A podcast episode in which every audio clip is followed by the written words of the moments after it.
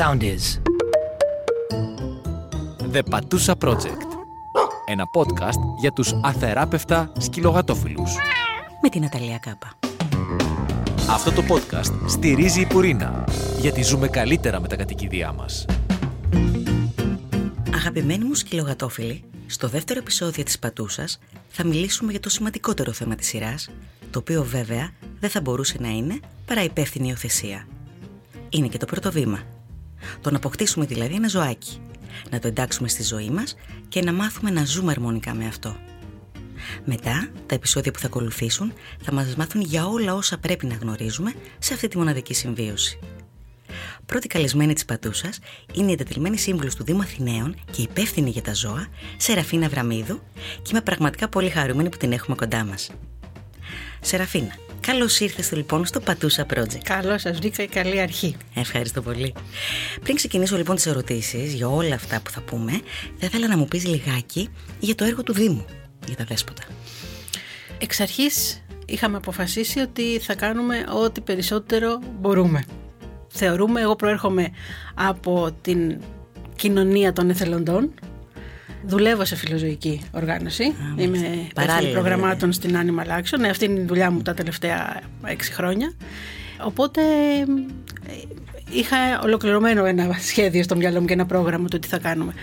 Αυτό που ξεκινήσαμε και είμαι πολύ περήφανη είναι το καταφύγιο που φτιάξαμε, χώρος προσωρινής φιλοξενίας για σκύλους, το καταφύγιο του Σοκράτη όπως το ονομάσαμε, στη μνήμη ενός αδέσποτου της Αθήνας, του Καταπληκτικά. Σοκράτη. Και πού βρίσκεται αυτό το καταφύγιο; Ε, είναι στο Βοτανικό.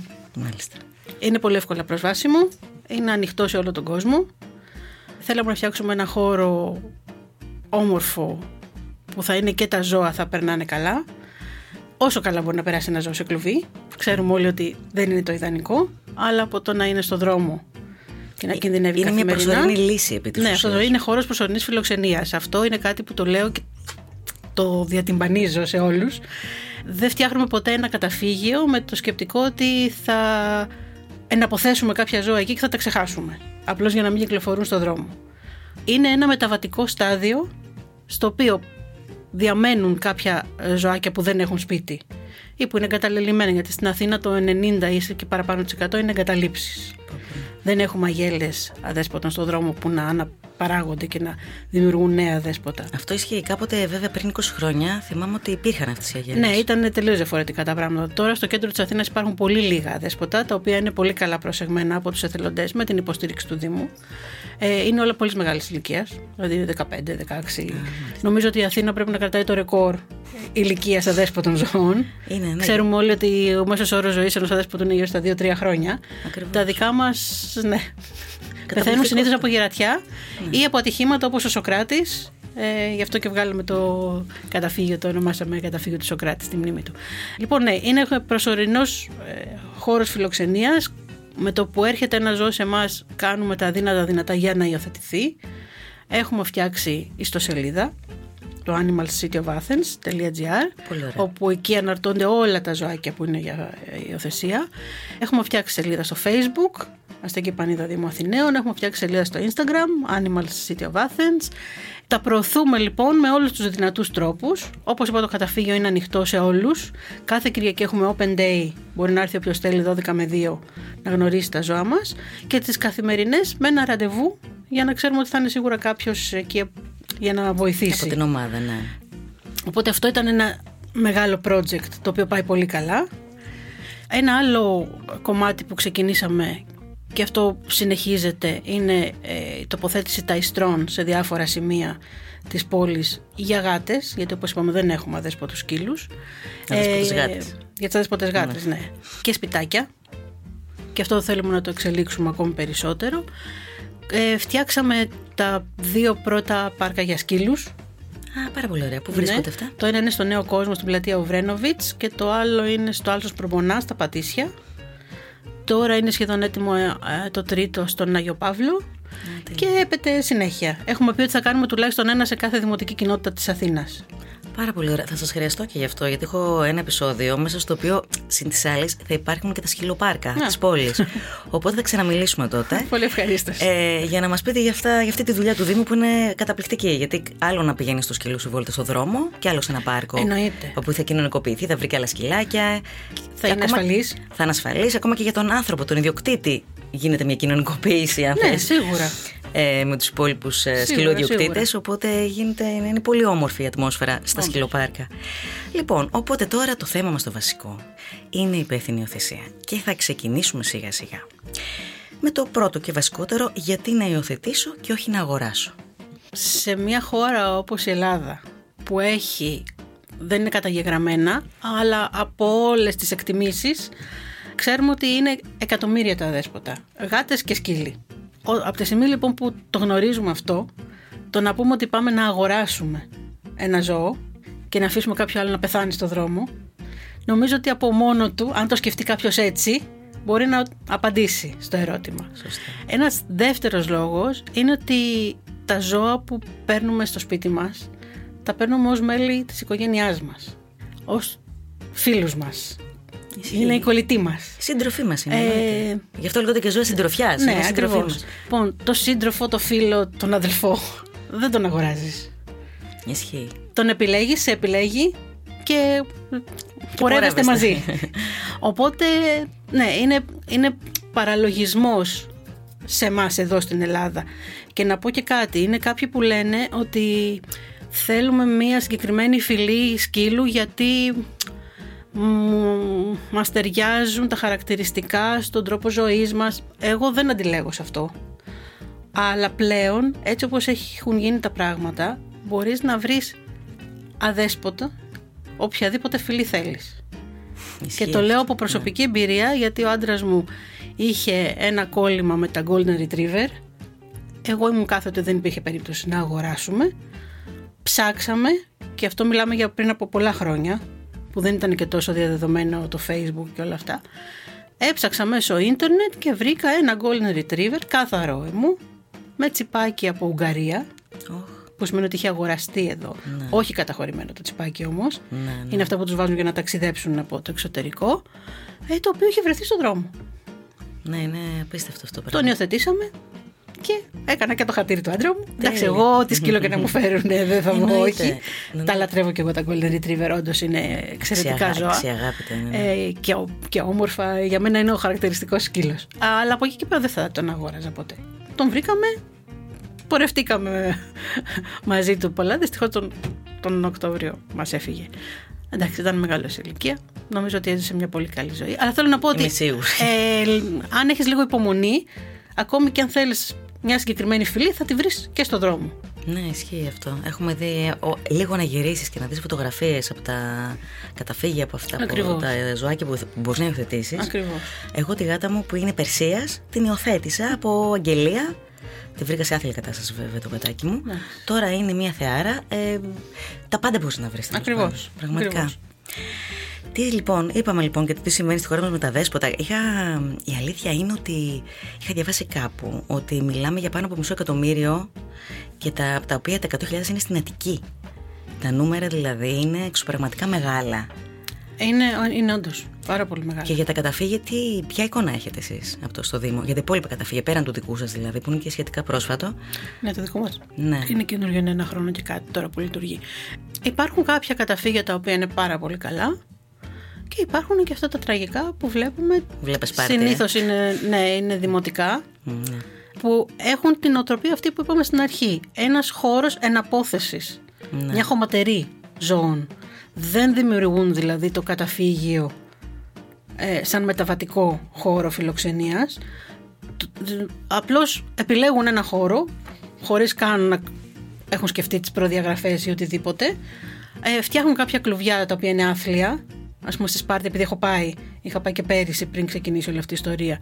Ε, μες στη λάσπη Ναι, οι Ε, εικόνες ήταν τραγικές. Ναι, ε, ας μην το αναλύσουμε τώρα το θέμα. Αλλά θέλω να πω ότι απλώς βρίσκουν ένα χώρο στον οποίο στηβάζουν ζώα. Ναι. Απλώς για να μην κυκλοφορούν στο δρόμο και τους παίρνουν οι δημότες τους και τους κάνουν παράπονα ότι «Α, ο σκύλος εδώ και φοβάμαι να βγάλω το παιδί μου Εν τω μετα- έξω και εν τω τα λοιπά και τα μεταξύ, λοιπά. Το αστείο, το αστείο, μόνο αστείο δεν είναι, είναι ότι βάσει του νέου νόμου που έχουν αυστηροποιηθεί πάρα πολύ οι κανονισμοί, τα πρόστιμα είναι τεράστια. Θεωρώ ότι δηλαδή, ούτε αυτό δεν τους σταματάει από το να τα εγκαταλείψουν εκεί. Γιατί τα εγκαταλείπουν ουσιαστικά σε αυτό το καταφύγιο, δεν τα προσέχουν, δεν τα φροντίζουν. Ε, τώρα το θέμα με τον νόμο είναι ότι όντως έχει αυστηροποιήσει πολύ τα πράγματα. Δεν έχει αρχίσει όμως ακόμη να, εφαρμόζεται. εφαρμόζεται όπως πρέπει. Ναι. Όταν θα ξεκινήσει να εφαρμόζεται, όταν θα ξεκινήσουν και οι δήμοι να τρώνε τις Τα πρόστιμα καμπάνες τους. που πρέπει. Ναι, ε, πρέπει, μα εννοείται. Ε, πρέπει. εννοείται. Κανείς δεν μπορεί να είναι στο απειρόβλητο. Ακριβώς. Ιδίως όταν μιλάμε για, για ψυχές. Ε, είναι αυτό που κάποιοι στους δήμους, οι οποίοι δεν, έχουν, δεν είχαν ποτέ επαφή με ζώο, δεν μπορούν να το καταλάβουν. Δεν μπορείς να διαχειριστείς τα ζώα όπως διαχειρίζεις τα σκουπίδια. Προφανώς. Και τα σκουπίδια είναι ένα πολύ, κάτι πολύ σημαντικό. Ναι, αλλά είναι κάτι άλλο. Είναι κάτι άψυχο, είναι κάτι Ούτε το. τα, ούτε τα δέντρα δεν είναι το ίδιο πράγμα. Ναι, ναι, ναι. Που ισχύει. και αυτά είναι ζωντανοί οργανισμοί. Δεν είναι όμως ψυχές που ταλαιπωρούνται όπως ταλαιπωρούνται τα, τα ζώα, σκύλοι και γάτες. Εννοείται. Αν αποφασίσει κάποιος να υιοθετήσει ένα κατοικίδιο, τι ακριβώς πρέπει να κάνει; Λοιπόν, από ό,τι κάνουμε εμείς, Ναι. αν κάποιος έχει δει ένα ζωάκι από αυτά που είναι στην ιστοσελίδα μας ή αν γενικώ έχει πει ότι θέλω να υιοθετήσω ένα ζώο, έρχεται στο καταφύγιο, τα βλέπει, γιατί μπορεί κάποιος να δει ένα ζωάκι σε φωτογραφία να του αρέσει και τελικά όταν έρθει στο καταφύγιο και μιλήσει με τους ανθρώπους εκεί που γνωρίζουν και τα ζώα πάρα πολύ καλά, Σωστά. να δουν ότι δεν είναι ο κατάλληλος σκύλος Ναι, για, την λόγω κατάλληλο χαρακτήρα, άνθρωπο, για την, ίσως, κατάλληλη, ναι. για την συγκεκριμένη οικογένεια. Οπότε γίνεται μία κουβέντα να δούμε τι ακριβώς, ποιος είναι ο τρόπος ζωής Σωστά. του συγκεκριμένου ανθρώπου. Του προτείνουμε κάποια ζώα και όταν καταλήξει σε κάποιο, ε, η διαδικασία είναι ότι πρέπει να έρθει τουλάχιστον τρεις φορές. Δηλαδή ποτέ δεν έρχεται κάποιος, λέει Α, αυτό θέλω, το παίρνω και φεύγω. Πρέπει να έρθει τουλάχιστον τρεις φορές, να τον βγάλει βόλτα, να δούμε και τη χημεία του, του σκύλου με τον άνθρωπο. Να δούμε πόσο σοβαρός είναι επίσης. Αυτό είναι ναι. Είναι μια δικλίδα ασφαλείας αυτή, γιατί κάποιος ο οποίος δεν ενδιαφέρεται πραγματικά δεν θα έρθει και θα ξαναέρθει. Ακριβώς γι' αυτό. Ε, Ουσιαστικά και- ένα, ένα συνοικέσιο το βλέπω αυτό. Έρχεται και βλέπει το, το σύντροφο που θα πάρει μαζί του. ναι, ναι, ναι, ναι, αλλά ε, δεν είναι ε, φτιαχτός γάμος.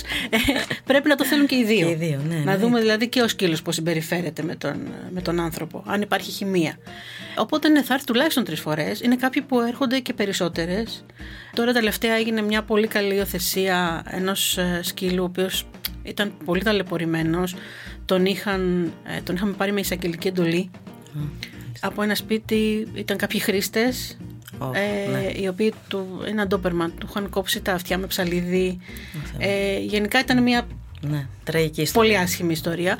Το ζωάκι είχε περάσει άσχημα. Βρέθηκε ένα ζευγάρι οι οποίοι ήρθαν, ξαναήρθαν, ξαναήρθαν, έφεραν και το άλλο σκυλάκι τους μαζί, έφεραν και τον εκπαιδευτή τους μαζί. Φαινόταν οι συγκεκριμένοι ότι πραγματικά είναι πάρα πολύ συνειδητοποιημένοι Και υπεύθυνη. και υπεύθυνοι. Ε, οπότε θεωρώ ότι ο σκύλος τώρα θα περάσει μαζί τους τέλεια. Στο, στο καταφύγιό σας είναι στηρωμένα τα ζώα; Εννοείται με το που παίρνουμε οποιοδήποτε ζώο, το πρώτο πράγμα που κάνουμε είναι να πάει στο δικεπάζ με το οποίο συνεργαζόμαστε, που είναι νοσοκομείο ζώων. Θα κάνει εξετάσεις αίματος, να δούμε αν είναι καλά στην υγεία του ή αν έχει κάποιο πρόβλημα. Αν είναι καλά, θα στηρωθεί. Ε, θηλυκό αρσενικό δεν έχει να κάνει αυτό. Θα εμβολιαστεί, θα αποπαρασιτωθεί, θα του μπει microchip αν δεν έχει, που θα καταχωρείται κατευθείαν στον, ε, στο Δήμο. Οπότε το παίρνει έτοιμο κιόλα. Το παίρνει έτοιμο, ναι, ναι, ναι, υπογράφει συμβόλαιο υιοθεσίας, εννοείται, μεταφέρεται τα, τα στοιχεία του τσιπ στο όνομα του καινούργιου ιδιοκτήτη.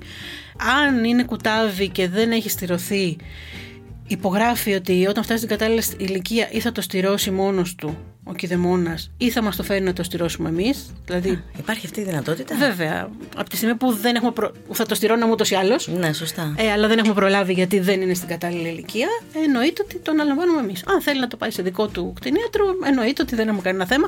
Πρέπει όμως να μας ενημερώσει ότι το στήρωσε. Ναι. Δίνουμε και ασφάλεια ζωής. Ε, νοσοκομιακή, συγγνώμη. Ναι. Ναι. Είναι χορηγία από την We Do Insure για ένα χρόνο.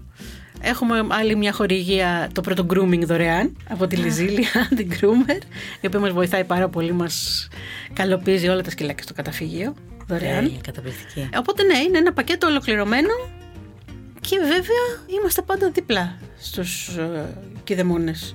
Οτιδήποτε χρειαστούν χρειαστούν, ναι. και μπορούμε να βοηθήσουμε είτε από, σαν συμβουλή είτε αν χρειαστούν και κάποια ιατρική πράξη που δεν μπορούν να την κάνουν και μπορούμε εμείς να τους ε, βοηθήσουμε εννοείται θα το κάνουμε.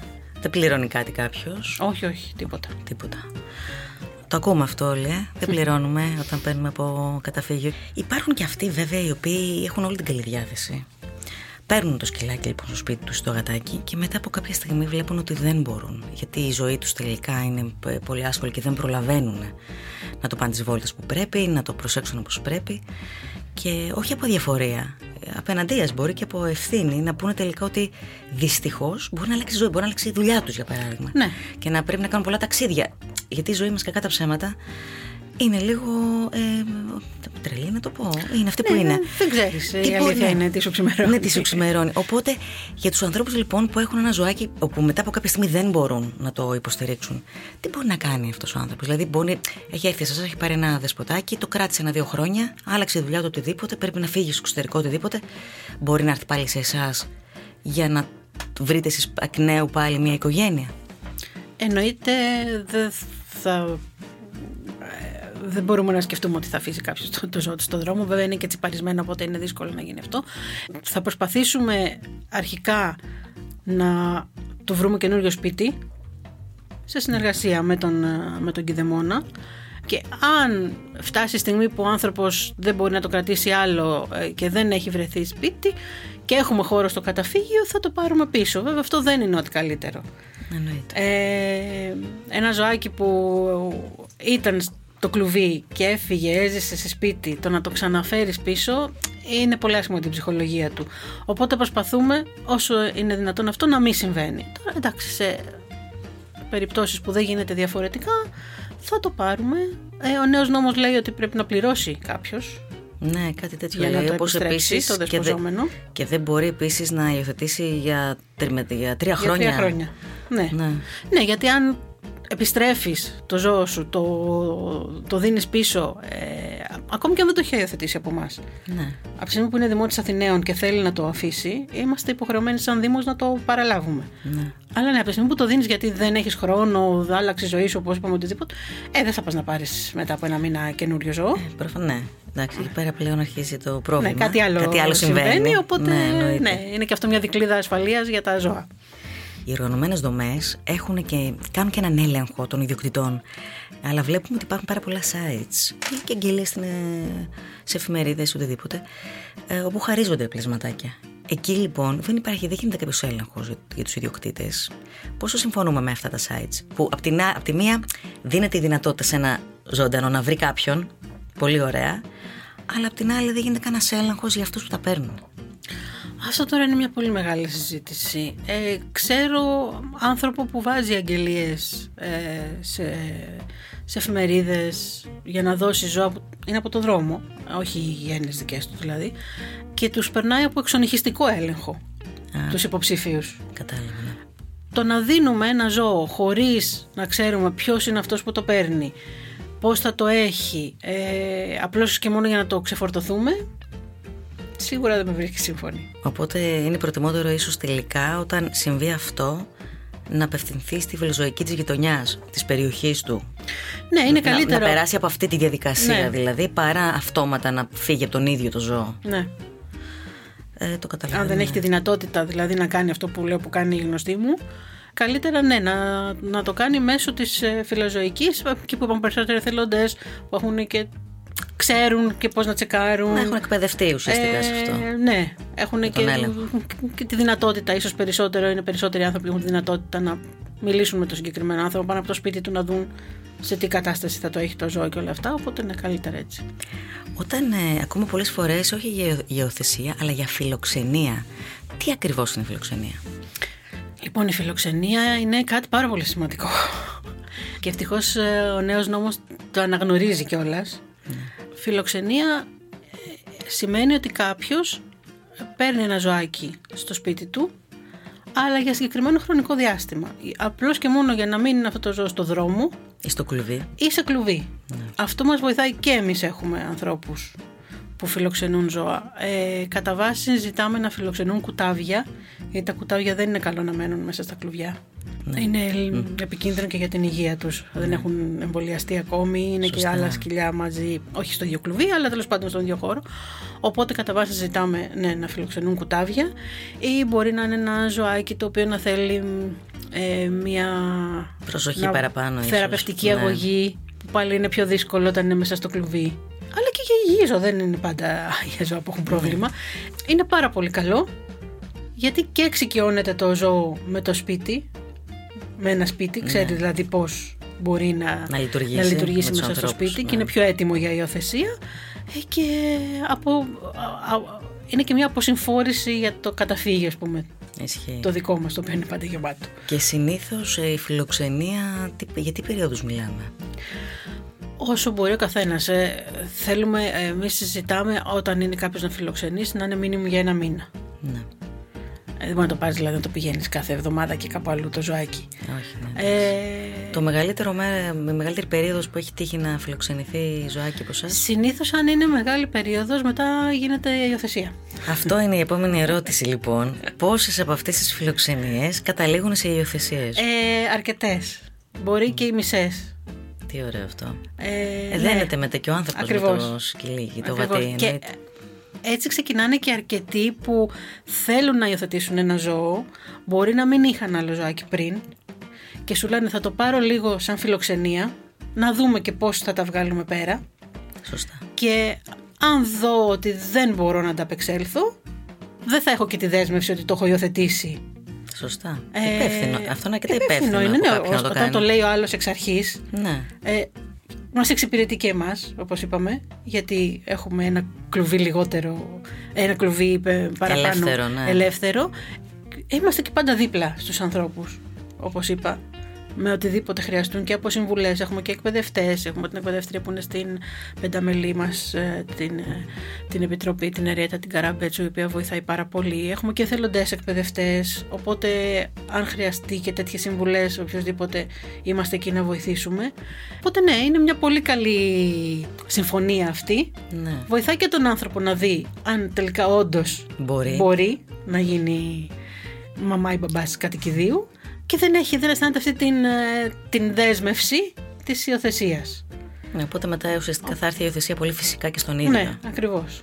ακριβώς. Οπότε για να καταλήξουμε την κουβέντα μας, τι σημαίνει υπεύθυνη υιοθεσία, με λίγα λόγια; Υπεύθυνη υιοθεσία σημαίνει ότι πριν πάρω ένα ζώο στο σπίτι μου, ό,τι ζώο και αν είναι αυτό, το έχω σκεφτεί πάρα πολύ καλά, έχω συνειδητοποιήσει ότι μιλάμε για μία δέσμευση η οποία αν είναι κουτάβι μπορεί να κρατήσει και για 15-20 χρόνια. Αν είναι πιο μεγάλο λιγότερο, αλλά τέλος πάντων είναι αρκετά χρόνια. Ότι παίρνω ένα νέο μέλος στην οικογένειά μου. Οι- Οι σκύλοι έχουν νοημοσύνη παιδιού 3-4 ετών όταν είναι ενήλικες και οι γάτες θεωρώ το ίδιο. Έχουμε δηλαδή, αναλαμβάνουμε την ευθύνη ενός παιδιού το οποίο δεν θα μεγαλώσει ποτέ για να φύγει από το σπίτι μόνο του. Σωστά. Θα φύγει όταν έρθει η ώρα του, θα φύγει τελείως από αυτόν τον κόσμο. Ναι. Πρέπει να είναι, αν μιλάμε για οικογένεια, πρέπει να είναι μία απόφαση που θα την πάρει όλη η οικογένεια μαζί. Πρέπει να είναι σύμφωνοι όλοι. Όλοι, ναι. Πολλές φορές βλέπουμε ότι παίρνουν κάποιοι ε, ένα σκυλάκι, ένα γατάκι για τα παιδιά, η μαμά δεν το θέλει, ο μπαμπάς δεν το θέλει, τελικά το σκυλί ή το γατί καταλήγει να είναι στο δρόμο. Τραγικό, ναι. Οπότε πρέπει να είναι σύμφωνη όλη η οικογένεια, να το έχουν σκεφτεί πάρα πολύ καλά, να έχουν σκεφτεί τη, δέσβε- τη δέσμευση, ότι όταν θα πρέπει να φύγουν διακοπές, τι θα γίνει αυτό το ζωάκι. Θα μπορείτε να το πάρετε μαζί σας. Αν δεν μπορείτε να το πάρετε μαζί σας, θα έχετε κάπου σωστά να το αφήσετε για κάποιες μέρες. Τα έξοδα, Εννοείται και τα έξοδα. γιατί δεν είναι τόσο φοβερό το έξοδο για ένα ζώο όσο μπορεί κάποιοι να σκέφτονται, αλλά υπάρχουν έξοδα. ε, Υπάρχουν τα- έξοδα τα και standard. μάλιστα πέρα από τα στάντερ έξοδα. Μην ξεχνάμε ότι επειδή το ζώο είναι ένας οργανισμός. Ακριβώς αυτό πήγα Μπορεί να πω. και να αρρωστήσει. Εννοείται. δηλαδή, τι κάνεις στην Και όσο περίπτωση; μεγαλώνουν σε ηλικία, Σαν και εμφανίζουν εμάς είναι. προβλήματα. Ναι, όπως οι άνθρωποι. Εγώ το σκύλο μου αυτό που είπαμε τον Golden Retriever είχε την καρδιά του. Κάναμε υπέρηχους. Κάναμε... Ναι, μα είναι. Ναι, κανονικό, και σαν δεν να- το αφήνεις ποτέ έτσι όταν αρρωστήσει και όταν μεγαλώσεις. Ακριβώς, τι είναι. Εκεί σε χρειάζεται πολύ περισσότερο. Εννοείται. εννοείται. Ε, οπότε πρέπει όλα αυτά θα τα λάβουμε υπόψη. Να Ακριβώς. ξέρουμε ότι δεν παίρνουμε ένα λουτρινό από το. Εννοείται. Που, που, τυχαίνει να, Παιχνιδάδικο. που τυχαίνει να ανταποκρίνεται όταν του μιλάμε. Ναι. Ναι, ε, δεν είναι ούτε ρομπότ, ε, ούτε λούτρινο. Έχει ανάγκες. Έχει τις ίδιες ακριβώς ανάγκες που έχει ένας άνθρωπος. Δηλαδή τα ζώα και φοβούνται και πεινάνε και διψάνε και αγαπάνε και χαίρονται και, νευριάζουν, πονάνε και και, νευριάζουν, νευριάζουν. ναι. Πρέπει λοιπόν όλα αυτά να τα σκεφτούμε. Ε, Είναι μια απόφαση που δεν πρέπει ποτέ κανείς να την πάρει ελαφρά την καρδία. Αχ, είδα τι ωραίο που είναι αυτό το κουταβάκι, πάω να το πάρω. Και να σκεφτούν επίσης, το λέω αυτό πάντα, επειδή είναι πολλοί που λένε θέλω να πάρω κουτάβι για να το μάθω εγώ. ναι. Το να πάρεις ένα κουτάβι είναι πολύ δύσκολη δουλειά. Πρέπει να έχεις και πολύ χρόνο, γιατί τα κουτάβια πρέπει να βγαίνουν και πάρα πολλές βόλτες για να μάθουν να κάνουν την ανάγκη τους έξω. Ε, θα σου μασουλήσει και κάτι; Στάνταρ θα σου μασουλήσει και Ε, έπιπλα και έπιπλο, παπούτσι. Ναι, όλο και παντόφλα, κάτι θα βρει να οτιδήποτε. μασουλήσει. Ε, πρέπει να είσαι εκεί, να το προσέξεις, να το μάθεις. Είναι πολλή δουλειά. Θέλει προ- Οπότε- πολύ προσωπικό χρόνο να κοτάρει. Πάρα πολύ. Οπότε χίλιες φορές να πάρεις ένα ενήλικο ζώο το οποίο έχει μάθει τα βασικά και μια χαρά θα μάθει να μένει μαζί σου αν το, αν το αγαπάς. Η αγάπη με, για τα ζώα καλύπτει τα πάντα. Ε, και συνήθως όταν υιοθετήσεις μεγάλο ζώο, ε, εννοώ σε μεγάλη ηλικία, Ναι. όχι σε μέγεθος. Όσοι δικοί μου άνθρωποι έχουν υιοθετήσει μάλλον ζώα, σκυλάκια μεγαλύτερη ηλικία, δηλαδή 3, 5, 7. Ενήλικα.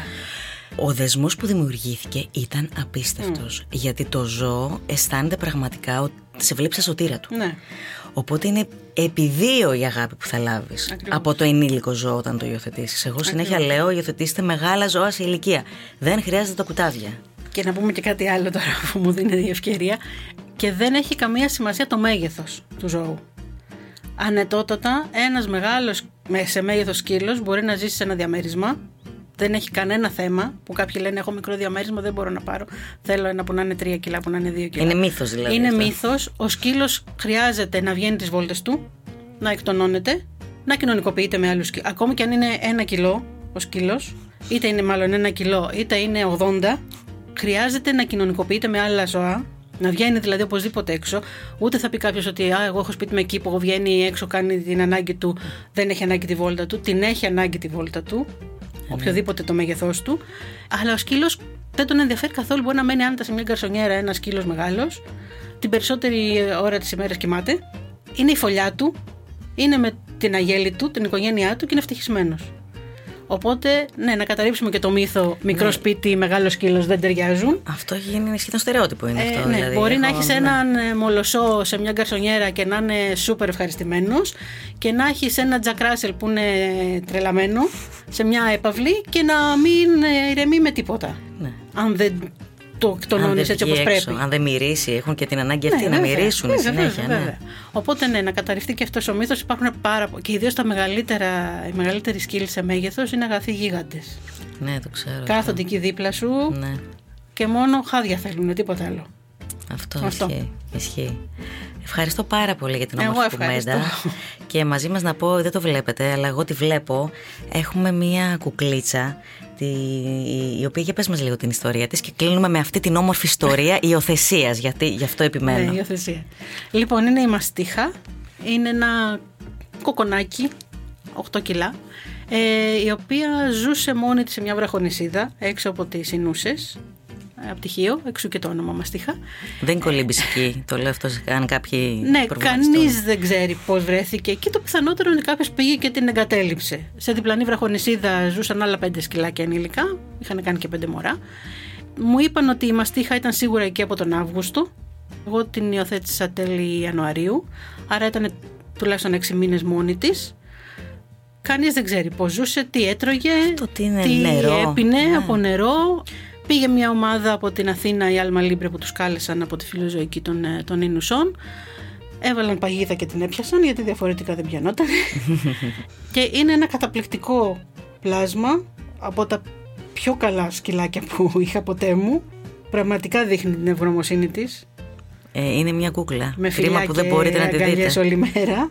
Και ναι, πραγματικά δεν μπορώ να, να μπω καθόλου στο μυαλό των ανθρώπων που κάνουν αυτές τις πράξεις. Δηλαδή το να κακοποιήσεις ένα ζώο, να το εγκαταλείψεις. Για μένα δεν έχει καμία διαφορά από το να το κάνεις το ίδιο και σε ένα παιδί. Και για μένα το ίδιο. Είναι, είναι δείγμα ανθρωπιάς η έλλειψη αυτής. Ακριβώς. Αυτό το πράγμα. Είναι, και εμένα δεν μου χωράει ο νους κάθε φορά. Να πω και κάτι. Τελευταίο, πεις. να, κλείσουμε. Βεβαίως. Λοιπόν, ε, με την ευκαιρία αυτή που μιλάμε για τις κακοποιήσεις, να πω ότι η Οραστική Πανίδα διοργανώνει ένα, μια ημερίδα στην, ε, το Σάββατο 28 Μαΐου που θα μιλήσει η Μάρια Δημοπούλου που είναι δικηγόρος και ειδικευμένη στο δίκαιο των ζώων. Θα μιλήσει για τον νέο νόμο και τις πολύ καινοτομίες του και τις ιδιαιτερότητες του και θα μιλήσει και ο Βαγγέλης Οδρίβας, ο οποίος είναι αστυνομικός και ψυχολόγος, κλινικός ψυχολόγος ψυχοθεραπευτής, ο οποίος είναι ο μοναδικός στην Ελλάδα που έχει ασχοληθεί με το θέμα της σχέσης της ενδοοικογενειακής βίας και την κακοποίηση των ζώων. Α, μάλιστα. Και θα Πολύ μιλήσει και ενδιαφέρον. γι' αυτό. Πάρα πολύ ενδιαφέρον. Και την Κυριακή, 29 Μαΐου, θα κάνουμε ένα σεμινάριο πρώτες βοήθειες για ζώα συντροφιάς με την ε, Νεφέλη Σωτηρία Σύνου, την κτηνίατρο. Καταπληκτικό. Οπότε είσαστε ε, προσκεκλημένοι. Εννοείται, εννοείται. να μπείτε στην, ε, στη σελίδα της Αστικής Πανίδας στο Facebook και στο Instagram να δείτε τις λεπτομέρειες, πώς μπορείτε να δηλώσετε συμμετοχή. Πάρα πολύ ωραία. Δωρεάν είναι εννοείται και για δύο μέρες. Ε, οπότε ναι, θα μιλήσουμε εκεί για Ευχαριστώ. πολύ ενδιαφέροντα θέματα. Να έχουμε μια καλή συνέχεια.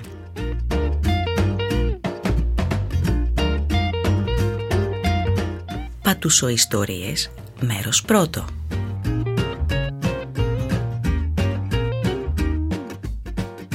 Στο The Patusa Project δεν θα μπορούσαν να λείπουν και οι πατουσοϊστορίες. Ακούσαμε λοιπόν πριν για την ιστορία της μαστίχας και τώρα ήρθε η ώρα να ακούσουμε για την ιστορία της Γκόλφο.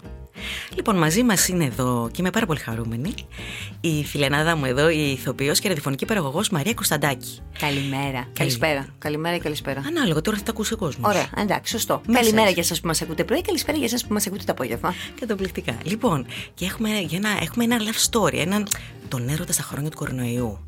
Μαρία και Γκόλφο, Γκόλφο και Μαρία. Πες μας λίγο για αυτή την ιστορία. Μ' αρέσει να μιλάω για την κόλφο. Μπορώ να μιλάω ώρες. Πόση ώρα θα κάτσουμε εδώ πέρα; Ε, εντάξει, ας πούμε... Τι, ε, πόσο; Το- ε, ε, θέλω να αισθάνεσαι ελεύθερα, δεν θέλω, Α, δεν θέλω ωραία. να σε αγχώσω. Το έχουμε το μισάωράκι. Λοιπόν. ε, δεν ήταν λοιπόν ε, έρωτας στα χρόνια του κορονοϊού, γιατί είχε τελειώσει η πρώτη καραντίνα. Εγώ την κόλφο την πήρα 25 Μαου. Ε, δηλαδή τώρα 25 Μαου κλείνουμε δύο χρόνια. Κλείσαμε δύο χρόνια.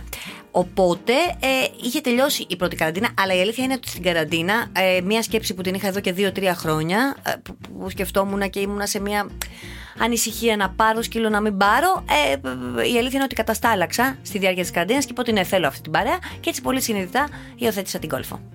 Και για πες μας, πού τη βρήκες την Γκόλφο; Η γκόλφο, θα σου πω τώρα, η πραγματικότητα ήταν ότι εγώ είχα βρει την Αντωνία. Είχα βρει την Αντωνία που ήταν στη Λαμία. Η Αντωνία λοιπόν που ήταν στη Λαμία ήταν ένα σκυλάκι 5 χρονών, πολύ λυπημένο. Το είχα δει εγώ λοιπόν σε, στα, στα διάφορα φόρουμ που βλέπεις στο Facebook και την είχα ερωτευτεί. Αλλά τότε είχαμε όντως καραντίνα και δεν μας επιτρεπόταν να ταξιδέψουμε από τον ένα, από τη μία- μία περιφέρεια στην άλλη. Οπότε την έχασα την Αντωνία, πήγε στο Λευκό Πύργο, πήγε Θεσσαλονίκη η Αντωνία. Βρήκε σπίτι δηλαδή. Βρήκε σπίτι, ναι, ναι, ναι. Αλλιώς όταν την είχα δηλαδή θα έπαιρνα.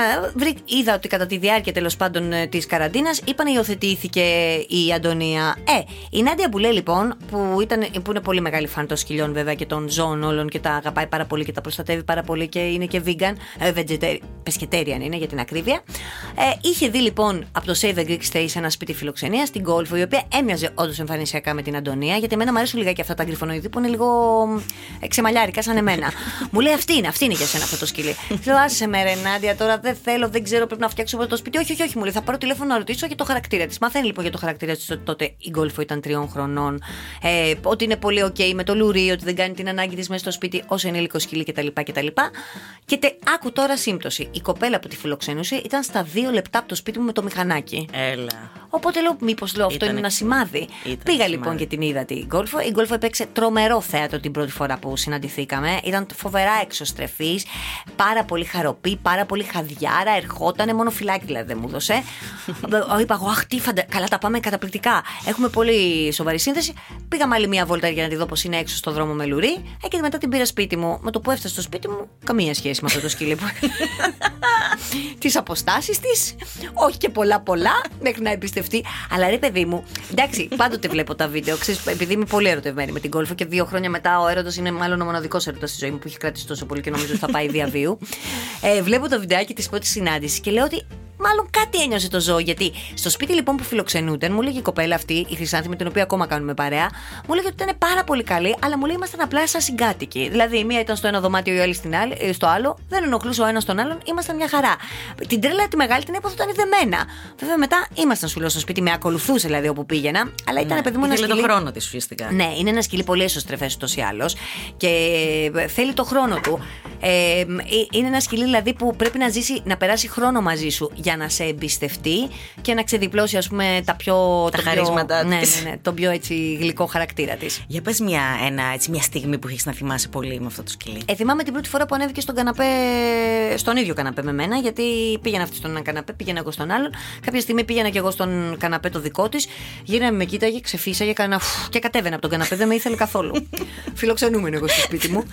Ε, είχαν περάσει, ήταν Σεπτέμβριο, είχαμε κάνει και διακοπές που ήταν πολύ παρακινδεμένο γιατί την πήρα μαζί μου στις διακοπές. Την είχα γύρω στον ένα-ενάμιση μήνα και σαρώσαμε όλη την Ελλάδα. Αλλά από την άλλη πλευρά δεν μπορούσε ένα σκυλί το οποίο μόλις το είχα πάρει και προσπαθούσαμε να βρούμε τα πατήματά μας να το παρατήσω. Να το αφήσεις. Καλά, δεν σκεφτόμουν καθόλου σε ξενώνα, γιατί είναι ένα σκυλί που ούτως ή άλλως είναι λίγο φοβική με τα σκυλιά. Και σκεφτόμουν ότι άμα τη γύρναγα πίσω σε ξενώνα, δηλαδή έστω και για λίγες μέρες, θα τη ξυπνούσαν όλες οι μνήμες και θα φοβόταν και θα την έβρισκα σε, πιο, σε χειρότερο στάδιο από ότι την πήρα.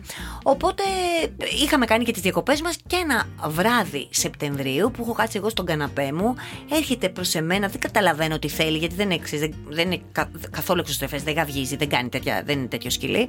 Και τσουκ, τη βλέπω ανεβαίνει πάνω και ξάπλωσε και τη χάιδευα και κοιμότανε. Αχ, Πολύ τι συγκινητικό. ωραίο. Τι ωραίο. Ναι. Τη ζωή σου αλήθεια μπορείς να τη φανταστείς πλέον χωρίς σκυλί. Δύσκολο, πολύ δύσκολο. Δηλαδή τώρα που έχει τύχει, έτυχε ας πούμε, και για μια δουλειά να την αφήσω, ξέρω εγώ. Έτυχε, καταρχάς έφυγα ένα τρίμερο διακοπές γιατί ήταν η πρώτη φορά που έφευγα μόνη μου μετά από δύο χρόνια. Και έφυγα και μία μέρα για δουλειά και την άφησα ε, στην ταντά της. Ε, μου λείπε πάρα πολύ. Μου λείπε πάρα πολύ. Είναι το πρώτο σου σκυλί αυτό; Ναι, είναι το πρώτο μου. Καταπληκτική εμπειρία λοιπόν.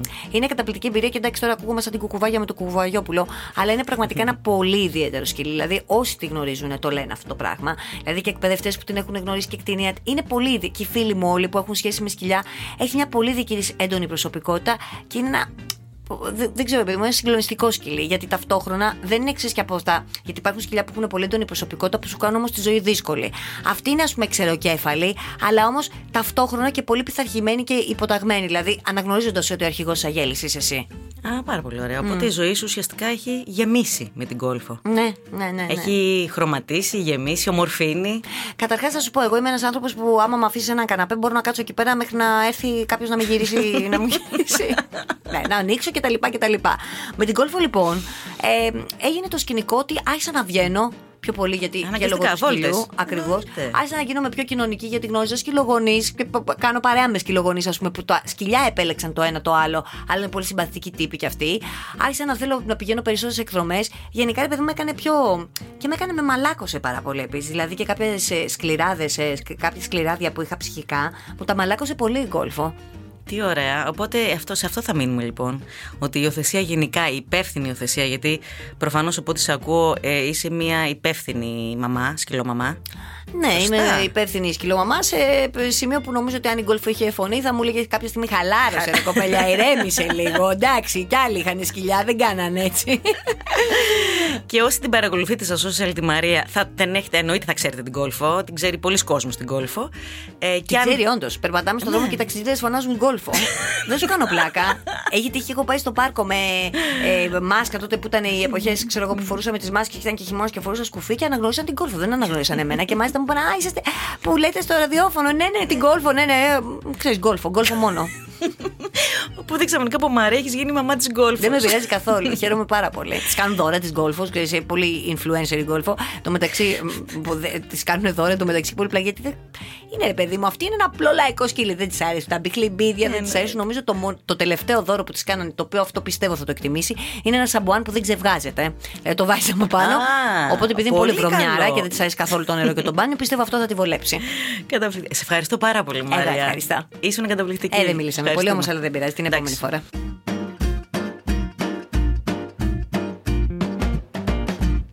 Δε πατούσα project. Τι κάνουμε όταν βρίσκουμε ένα δέσποτο ζωάκι; Είτε πρόκειται για δεσποτάκι, είτε για κάποιο ζωάκι που χάθηκε, μπορούμε πάντα να κάνουμε κάτι. Πρώτον, προσφέρουμε νερό και φαγητό και αν μπορούμε, προσωρινή φιλοξενία.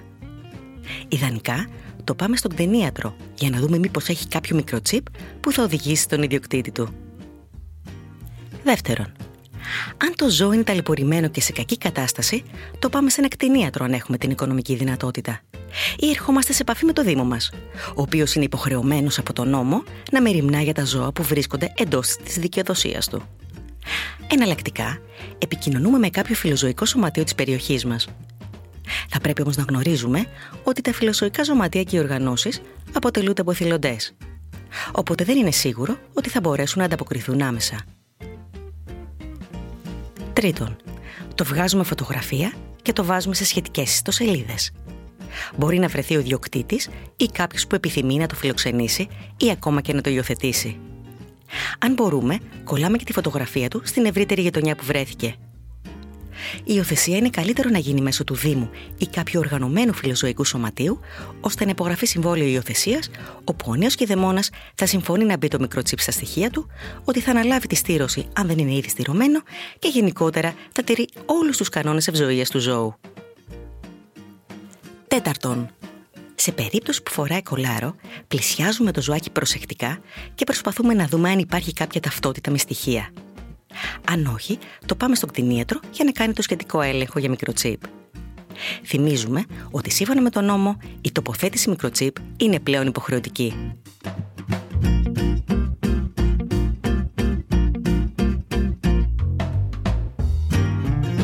Πατούσο ιστορίες, μέρος δεύτερο.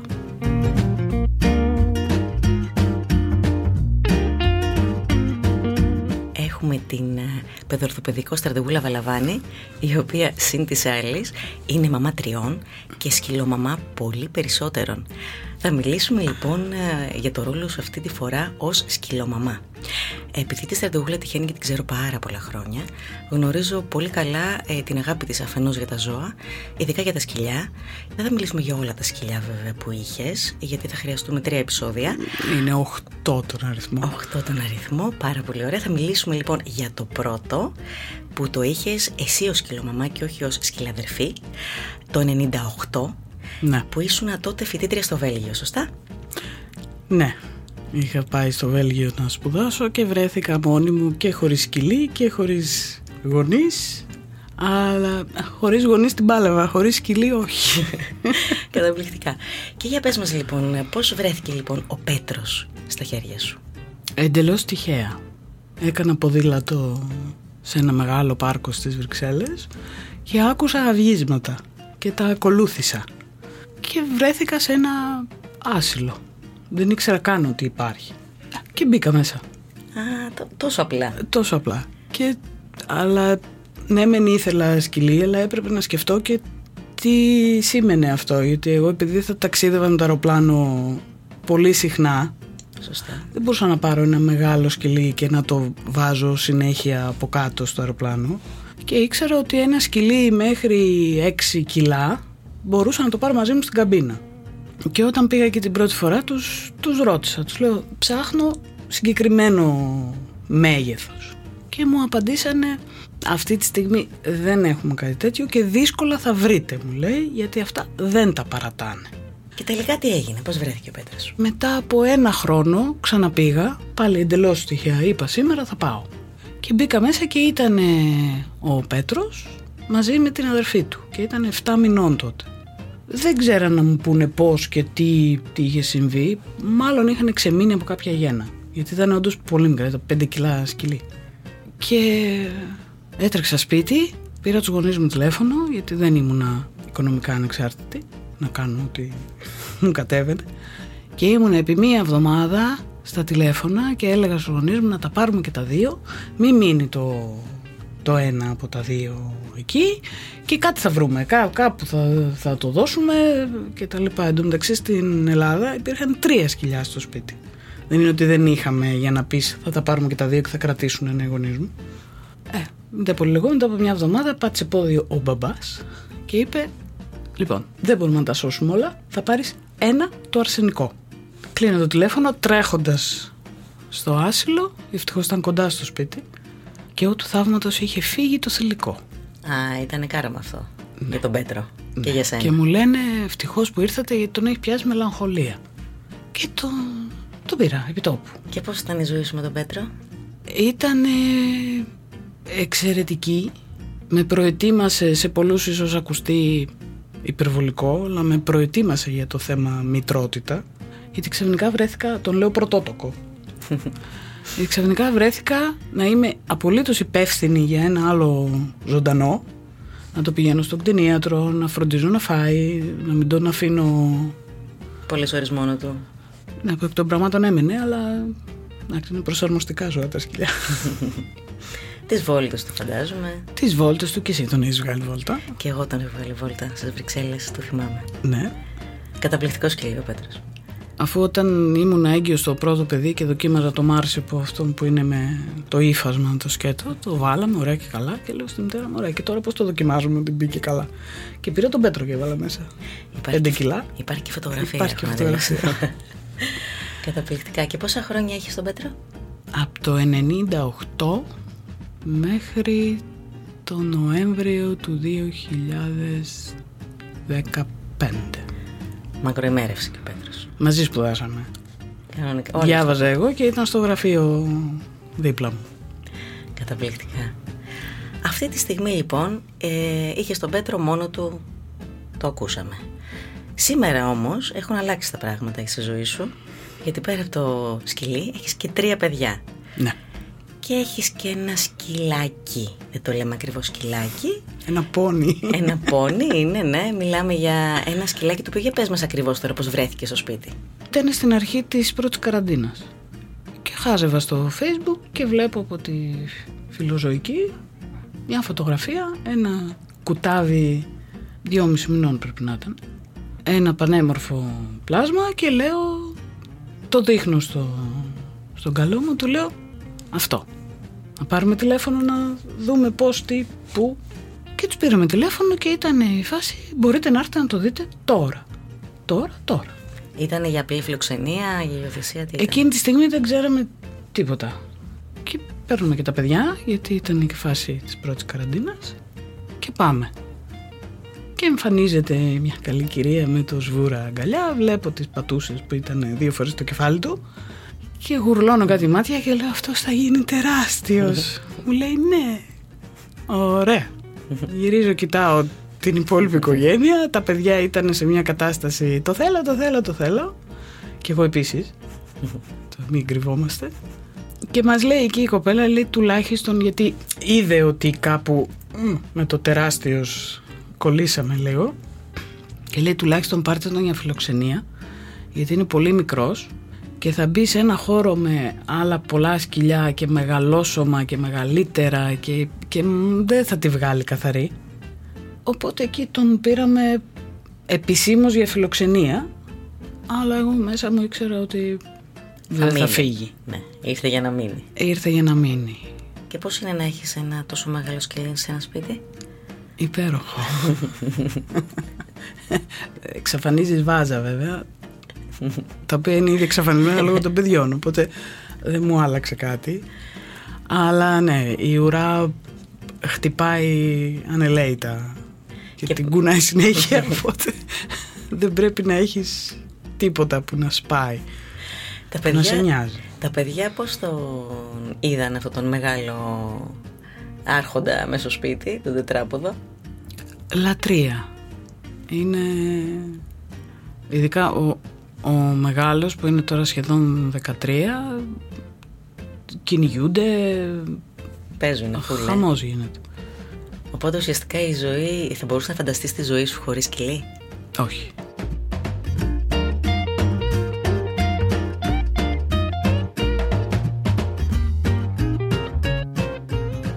Κλείνοντας αυτό το μεγάλο επεισόδιο για αυτό το μεγάλο θέμα, σας περιμένω στα επόμενα επεισόδια για όλα αυτά τα πολύ σημαντικά που αφορούν τα ζωάκια μας που είναι ήδη στο σπίτι. Και μην ξεχνάτε, we are better with pets. Και αν έχετε ερωτήσεις ή απορίες, στείλτε μου στο insta της Πατούσας, The Πατούσα Project. Ακολουθήστε μας στο Soundees, στο Spotify, στο Apple Podcasts και στο Google Podcasts. Αυτό το podcast στηρίζει η Πουρίνα, γιατί ζούμε καλύτερα με τα κατοικίδια μας.